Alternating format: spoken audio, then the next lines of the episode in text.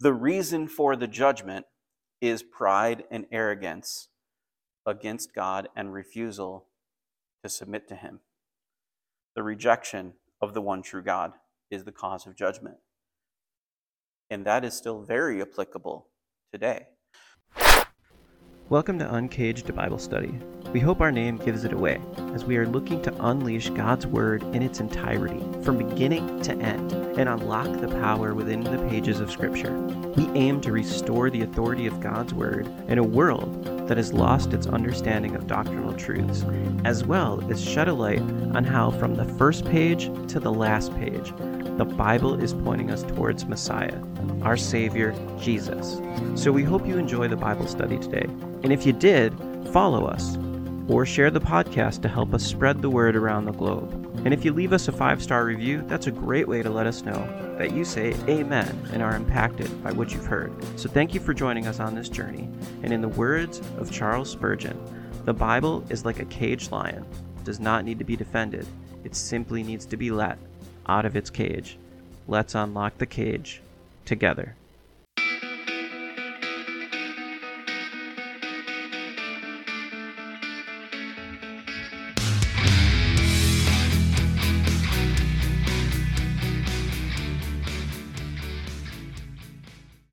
Isaiah chapters twenty-one through twenty-three, we're sort of finishing up this eleven twelve chapter section of um, God proclaiming judgments on the foreign nations that surround Israel. And so that's really what these three chapters are going to be about. Uh, it's starting off, what you'll notice is they're not really chronological. Isaiah is looking into the future, um, and he's proclaiming the judgment of nations in the future. Um, but they don't happen necessarily in chronological order. So for instance, in chapter twenty-one, we're talking about the fall of, of Babylon and the kingdom of Babylon.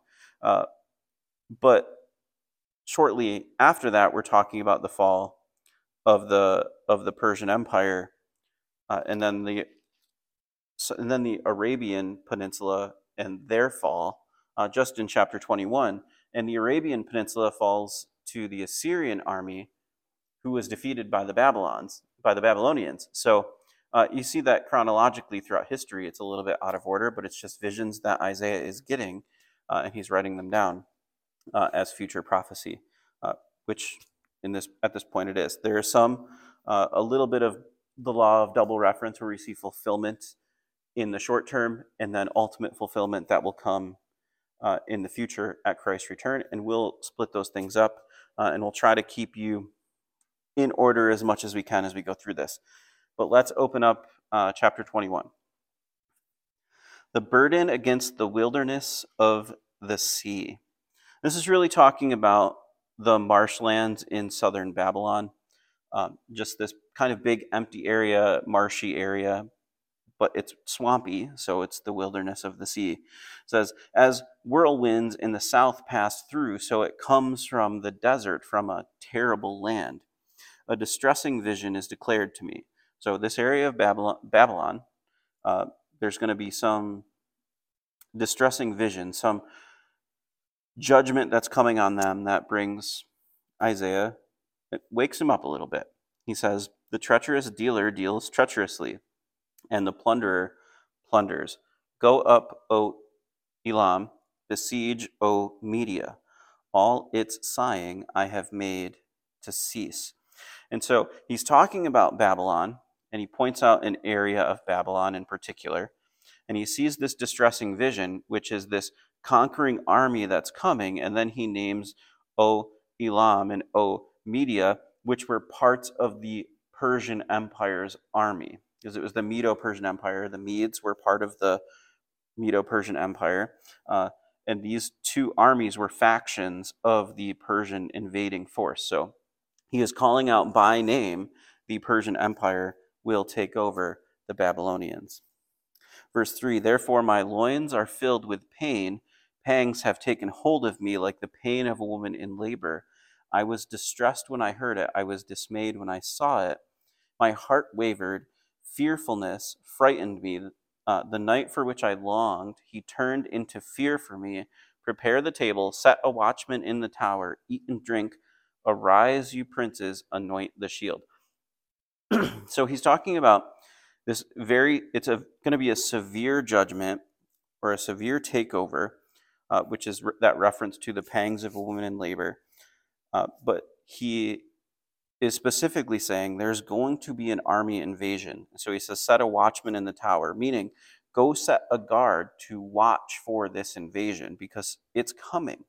And so Isaiah sets a watchman in the tower, or uh, this may also be a reference to a spiritual watchman, like an angel, to go witness this coming in. Now this is referenced, if that's true, that's a reference to some prophecy in Daniel as well, which talks about the prince of Persia coming in to take over the Babylonians, where it's really talking about a spiritual prince, not the uh, ruler of Persia, but mentioning that the spiritual uh, strongholds of the nations are going to take over uh, Babylon in this part, and God is handing this region over to this new this new invasion invading force. So it says, arise, you princes, anoint the shield, for thus says the Lord, go set a watchman, let him declare what he sees. And he saw a chariot with a pair of horsemen, a chariot of donkeys, and a chariot of camels. Then he cried, a lion, my Lord, I stand, I can, cont- I continually, uh, I stand continually on the watchtower in the daytime. I have set my post every night, and look, here comes a chariot of men with a pair of horsemen. Then he answered, Babylon is fallen, is fallen, and all the carved images of her gods he has broken to the ground. O my threshing and the grain of my floor, that which I have heard from the Lord of hosts, the God of Israel, I have declared to you. So this is a certainty. He says it even in the past tense. I have declared this is going to happen. And he says, Babylon is fallen. Now this is a true statement. You know, we can read about the fall of Babylon in Daniel. We actually witnessed Daniel in the king's chambers, in Belshazzar's chambers, um, as Persia takes over Babylon in a single night. But this is also a future reference to Christ's return. And so Babylon is fallen, is fallen is actually quoted in the book of Revelation in chapter eighteen. Uh, in chapter eighteen, verse two, it says in the book of Revelation, and he cried mightily with a loud voice, saying, Babylon the Great is fallen, is fallen, and has become a dwelling place of demons, a prison for every foul spirit, and a cage for every unclean and hated bird. Meaning, Babylon itself is often used as the city that's representative of the rule of man, and the coming together of man in the end times is referenced to as Babylon, whether that is physically in the same place as the kingdom of Babylon or is just a metaphorical reference to this conglomerate of nations that come together, uh, much like Nimrod after uh, the flood in the Tower of Babel. Whatever this is, this is quoted in, in Revelation chapter eighteen because ultimately man's rule will be put to end, and the sin of man will come to a crashing end at Christ's return. And the city of man will be destroyed as Jesus brings Jerusalem up and reigns from Jerusalem in the millennial kingdom. So that's a future fulfillment, but this is also a physical fulfillment that has already happened um, when Babylon was defeated by the Persians. And you can read about that in the book of Daniel. And we will soon. Verse eleven. The burden against Dumah, which is just another name for Edom, and the Edomites are descendants of Esau. Esau is Jacob's brother, uh, and he was also called Edom because he was red and hairy. So Esau for one, Edom for the other. And he calls to me out of Seir, watchman, wood of the night, watchman, wood of the night, the watchman said. The morning comes and also the night. If you will inquire, inquire, return, come back, in waiting for, uh, they're, they're waiting for an attack, basically. So this is a very short prediction for Edom and for the Edomites. But what it's really talking about is the Assyrian control of Edom is at some point going to fall away.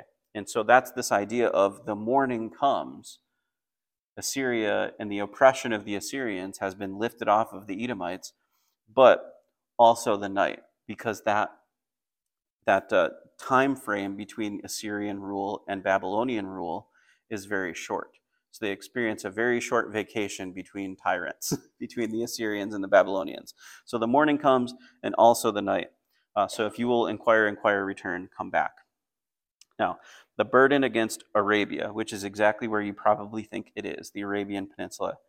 In the forest of Arabia, you will lodge, O you traveling companies of Dedan, of Dedanites. O inhabitants of the land of Timah, bring water to him who is thirsty. With their bread, and they met him who fled. For they fled from the swords, from the drawn sword, from the bent bow, and from the distress of war. So what this is talking about is the Assyrians are coming to invade the Arabian Peninsula, and the Arabian armies are retreating and trying to get away from the Assyrians. For thus the Lord has said to me, within a year, according to the year of a hired man, all the glory of Kedar will fall, and the remainder of the number of archers, the mighty men of the people of Kedar, will be diminished, for the Lord God of Israel has spoken it. And so, while they're retreating and trying to escape the onslaught of the Assyrian army that's headed from the north to the south, and they're retreating south, uh, it will catch up with them within a year, and they will be defeated by the Assyrians. That's the judgment on the Arabian Peninsula. Chapter twenty-two. The burden against the Valley of Vision, really meaning Jerusalem, often because Jerusalem is where a lot of the prophets were from and where the visions that God gave were from. So the Valley of Vision.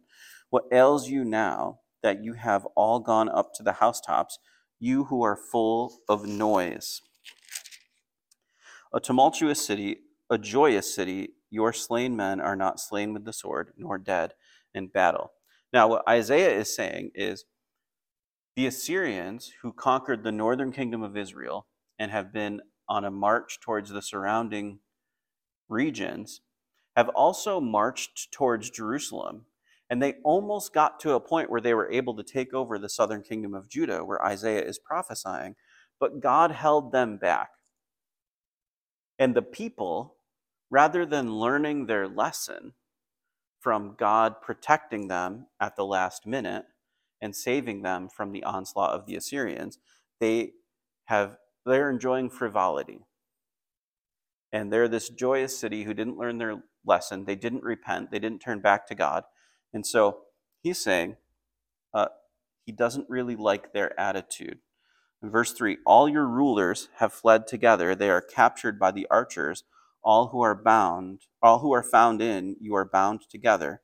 They have fled from afar. Therefore, I look away from me. I weep bitterly. Do not labor to comfort me because of the plundering of the peop- of the daughter of my people. And so you see this phrase in, at the end of verse two that says, your slain men are not slain with the sword. And then this description of they're captured by the archers and they're bound together and they fled from afar. So what's going on is they never repented from their near judgment from the Assyrians. And they're still living frivolously and still worshiping false gods and doing things they shouldn't do. And Isaiah is disappointed in that. And he's saying that future judgment is coming. And what's going to happen is you're going to fall to Babylon. The Babylonians are going to rise up, and they're going to do what the Assyrians did not do, and they're going to conquer Jerusalem. And he says it in a, in a pretty discouraging and humbling and humiliating way, in that the, the army of Jerusalem won't even be killed by the sword. They'll be captured by the archers, because what happens is Nebuchadnezzar surrounds the city and sieges the city, and doesn't allow supplies to go in. So it's like a military blockade. So whatever supplies they have in Jerusalem get dried up, and they can't bring anything in from the outside.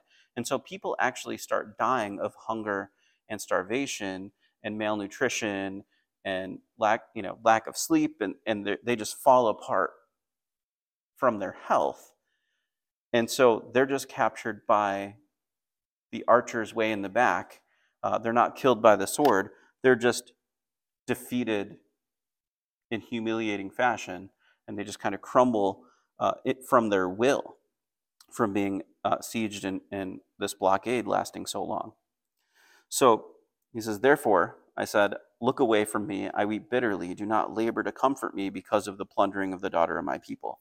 For it is a day of trouble, and treading down and perplexity, by the Lord God of hosts in the valley of vision, breaking down the walls and crying to the mountain. Elam bore the quiver with chariots of men and horsemen, and Kir uncovered the shield. It shall come to pass that your choicest valleys shall be full of chariots, and horsemen shall set themselves in array at the gate. He removed the protection of Judah. You looked in that day to the armor of the house of the forest. You also saw the damage to the city of David, that it was great, and you gathered together waters of the lower pool. You numbered the houses of Jerusalem, and the houses you broke down to fortify the wall. You made a reservoir between the two walls for the water of the old pool, but you did not look to its maker, nor did you have any respect for him who fashioned it long ago. And what God is telling the people in this judgment is, you're going to be sieged, there's going to be a blockade, you're not going to be able to get any uh, supplies in, it's going to be filled with chariots and horsemen, and you're going to do everything in your power to hold them off. You're going to break down the houses to reinforce the walls. You're going to try to siphon in water from the pool of Siloam. You're going to do everything you can to give yourself the resources to stave off this attack from the Babylonians. But the one thing you won't do is look to the Maker. You have all of this pride and faith in yourself, which is your downfall. Because if you turned your hearts to God, the judgment wouldn't come. But you don't. You turn your hearts to yourself and your pride, and everything you do is in vain. And so they do everything but repent and look to God. Verse twelve, in that day the Lord God of hosts called for the weeping, calls for weeping and for mourning, for baldness and for girding with sackcloth, but instead joy and gladness, slaying oxen and killing sheep, eating meat and drinking wine. Let us eat and drink, for tomorrow we die. So even in this moment, when they're sieged, they've done everything they can, the writing is on the wall, they can't possibly win, they know they're going out, that the Babylonians are going to win at their last stand. Instead of repenting and turning to God like they should, like that day God calls for weeping and mourning and sackcloth and being grieved, instead they say, drink wine, let us eat and drink, for tomorrow we die. They just choose to be, to live in revelry, even as judgment is crumbling all around them and destroying their resources, and they're starving. Then it was revealed in my hearing by the Lord of hosts, surely for this iniquity there will be atonement for you, even to your death, says the Lord God of hosts. So even though judgment is coming, so is redemption. Verse fifteen, thus says the Lord God of hosts, go proceed to this steward, to Shebna, who is over the house. So this is a servant of the king, Shebna. What have you done here, and whom have you here, that you have hewn a sepulchre here, as he who hews himself a sepulchre, a sepulchre on high, who carves a tomb for himself in a rock? Indeed, the Lord will throw you away violently, O mighty man, and he will surely seize you. So this servant of the king, advisor of the king, uh, sees kind of where things are going, and instead of worrying about the people or turning his heart to God, he focuses on himself. And he endures whatever comfort he can, and he plans for his own future and builds himself kind of a glorious tomb to lay rest, because he realized that the end is coming. Um, And he just submits to it. But God says, no, I'm removing you. You don't get to have what you've made for yourself. Uh, you haven't served me. You haven't served the king. Uh, you're done. So indeed, the Lord will throw you away violently, O mighty man, and will surely seize you. He will surely turn violently and toss you like a ball into a large country. There you shall die, and there your glorious chariots shall be shame on your master's house. So I will drive you out of your office, and from your position he will pull you down. It says you're losing your job, and God is going to toss you away like throwing a piece of paper into the trash bin. And then he's going to replace you. Then it shall be in that day that I will call my servant Eliakim, the son of Hilkiah. I will clothe him with your robe and strengthen him with your belt. I will commit your responsibility into his hand. He shall be a father to the inhabitants of Jerusalem and to the house of Judah. The key of the house of David I will lay on his shoulder. So he shall open, and no one shall shut. And he shall shut, and no one shall open. Now this, in particular, Eliakim becomes the next servant to the king. Um, but he's trustworthy and faithful, and he holds the key to access to David, access to the kingdom, or not to David, but to the king. The son of David is the point. So he holds access to the king and to the kingdom. He allows who comes in and who comes out. This is referenced again by Jesus in the book of Revelation as he uh, tells John to write a letter, uh, the seventh letter to the seventh or to the sixth church, the sixth letter to the sixth church of Philadelphia.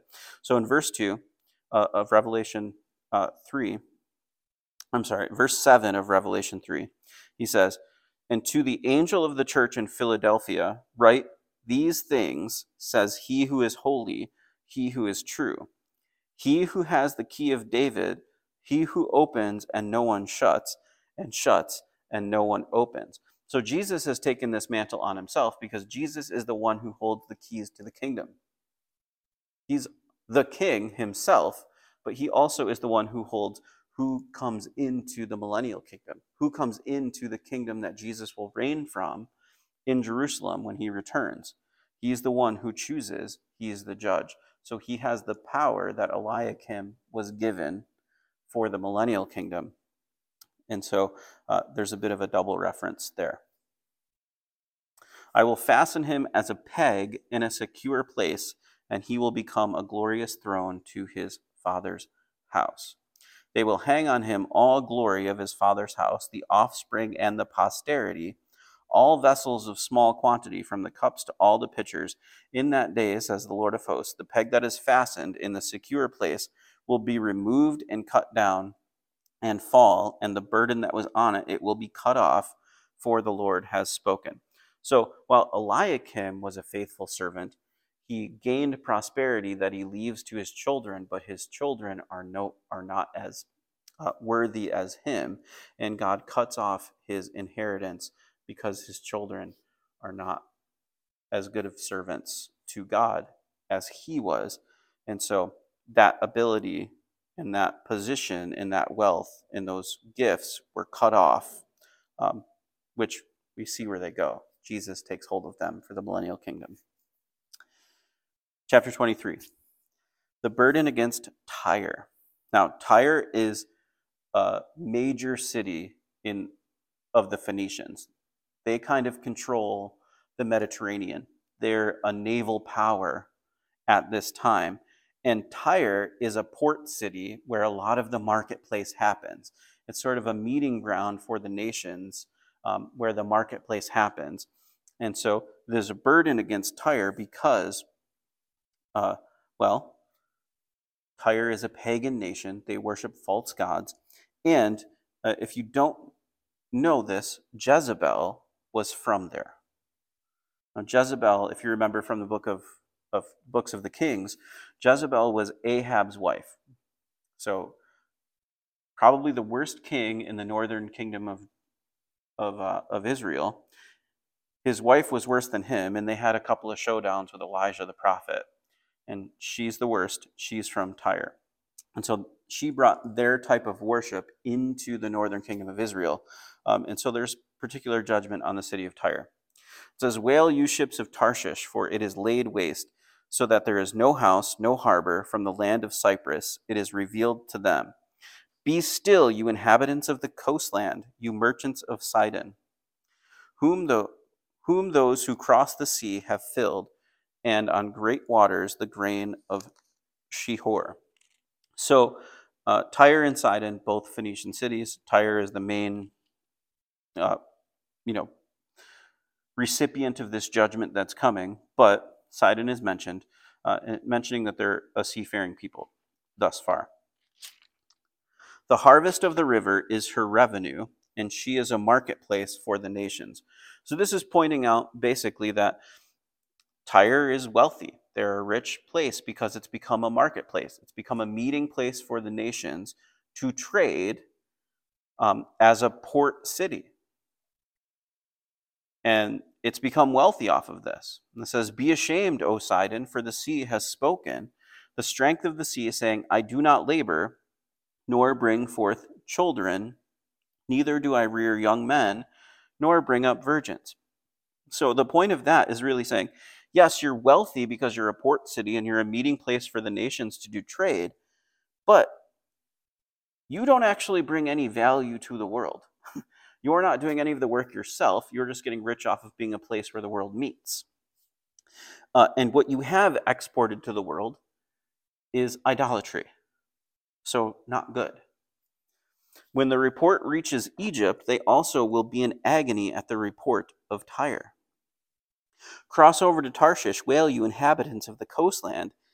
Is this your joyous city, whose antiquity is from ancient days, whose feet carried her far off to dwell, who has taken this counsel against Tyre, the crowning city, whose merchants are princes, whose traders are honorable of the earth?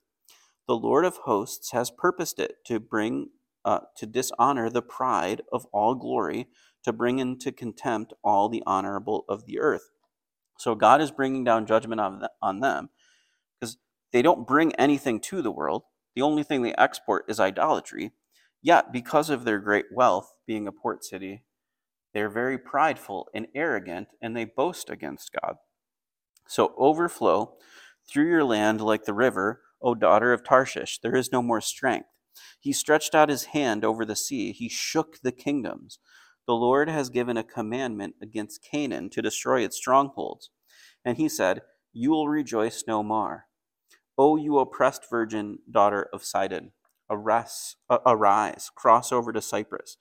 There also you will have no rest. Behold, the land of the Chaldeans, which is Babylon.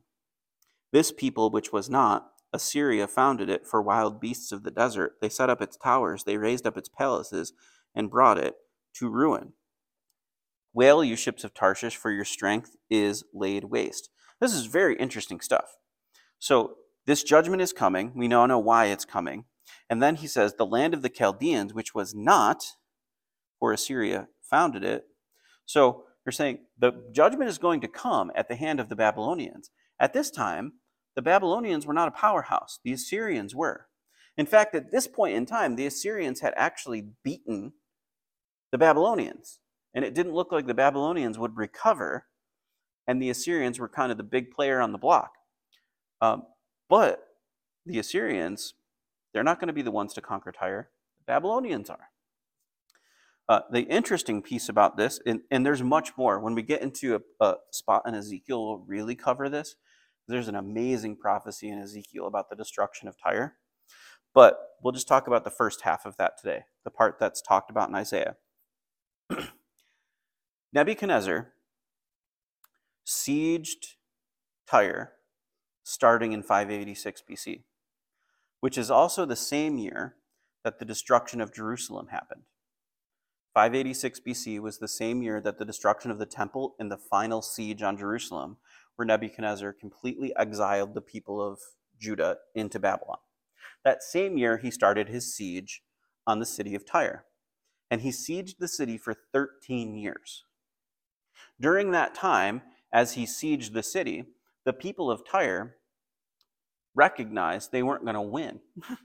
So they actually started packing up their things and taking all of their stuff. They left the buildings, but they moved their stuff off the, off the land onto an island off the coast of the Mediterranean, and they just moved the city to a new location and lived there. And so the city, that area, was destroyed by the Babylonians, but when they marched in, they didn't really have much to take over. There's just this tiny little village off of the main portion of the city that still stands. Um, so he sort of left that alone, and that destruction happened. Now, when we get to Ezekiel, it gets really interesting. And I'll tell you a little bit about it. In the book of Ezekiel, it talks about the city of Tyre actually being, the dirt being literally scraped from the ground and completely leveled. Well, when Alexander the Great marched into the city of Tyre, all that was left were the leftovers from, from Nebuchadnezzar's siege. So there's all the buildings, but no one inhabits them. So because they moved the city to an island off the coast near the place on the mainland, what Alexander the Great did is tear down all of the buildings and then scrape them across the ground into the Mediterranean Sea and dump all of the rubble into the Mediterranean Sea to build a causeway to the city on the island so that he could attack them on land because the Phoenicians were superior on the water. And so it was fulfilled completely exactly as described in the book of Ezekiel by Alexander the Great. Um, but we'll get we'll talk about that more and again when we get to the book of Ezekiel. But the destruction of Tyre, unbelievable. But the siege from Babylon, from Nebuchadnezzar, starts in five eighty-six B C, the same year that the temple is destroyed in Jerusalem by Nebuchadnezzar. Now it came to pass in that day that Tyre will be forgotten seventy years, according to the days of one king. At the end of seventy years, it will happen to Tyre, as in the song of the harlot, take a harp, go about the city, you forgotten harlot, make sweet melody, sing many songs, that you may be remembered. And it shall be at the end of seventy years that the Lord will deal with Tyre. She will return to her hire and commit fornication with all the kingdoms of the world on the face of the earth. Her gain and her pay will be set apart for the Lord. It will not be treasured nor laid up, for her gain uh, will be for those who dwell before the Lord to eat sufficiently and for the fine clothing. And so as you close out this chapter, what you see is